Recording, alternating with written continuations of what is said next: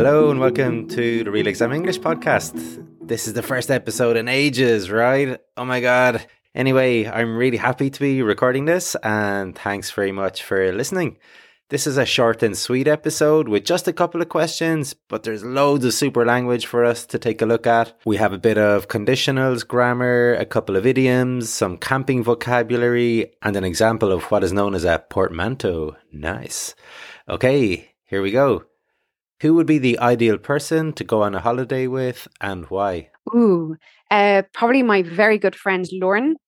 And my reason is because we have a lot of fun, we think the same way, and um, we always chat about going on holidays in parallel. So it means that we can both do our own thing. But if they happen to be the same thing, then we do it together.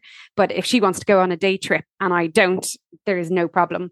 Um, so yes, I love going away with my friend Lauren. Do you like camping holidays? I very much enjoy the idea of camping holidays.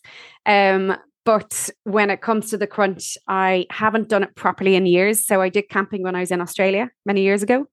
Um, but it meant that we had a double blow up mattress on the ground. We brought our hair dryers and everything else. Um, and then the only other time was I did a bit of glamping at festivals in Ireland. Um, actually, this summer I did a couple of festivals, but we actually had tents that were already made up for us with mattresses and beds. So I'm not sure if you could call that exactly camping. I like to pretend that I am, but I'm but but I haven't quite done it properly. Yeah, I know it's hard, isn't it? People keep telling me you should really go camping with the kids. It's like, oh my God, it sounds like such a nightmare, really. Unless you're a dab hand at it, unless you are so prepared and you're full like scout leader, it is. Yeah, you need so much equipment. Yeah, you need everything. And unless you're a regular camp goer, I think, I think it's really difficult. Unless you go to like the likes of France and have a big campsite set up. Okay, so in the first answer here, we have our old friend happen to be, which we use when something occurs by chance.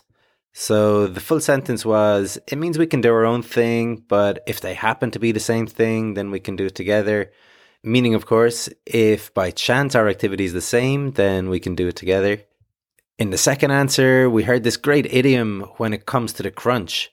She said she likes the idea of camping, but when it comes to the crunch, she never does it.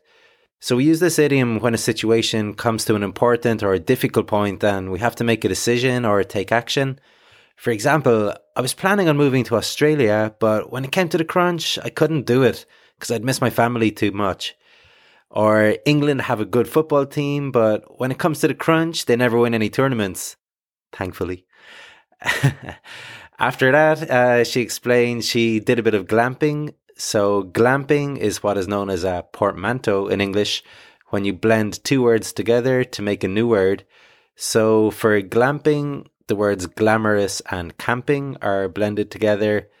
Other common examples of portmanteaus would be brunch, combining breakfast and lunch, Brexit, Britain and exit, hangry, mixing hungry and angry.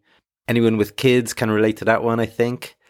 There's a lot of technological ones like email, electronic and mail, Wi Fi, wireless and fidelity, internet, interconnected network, and of course, podcast, mixing iPod and broadcast.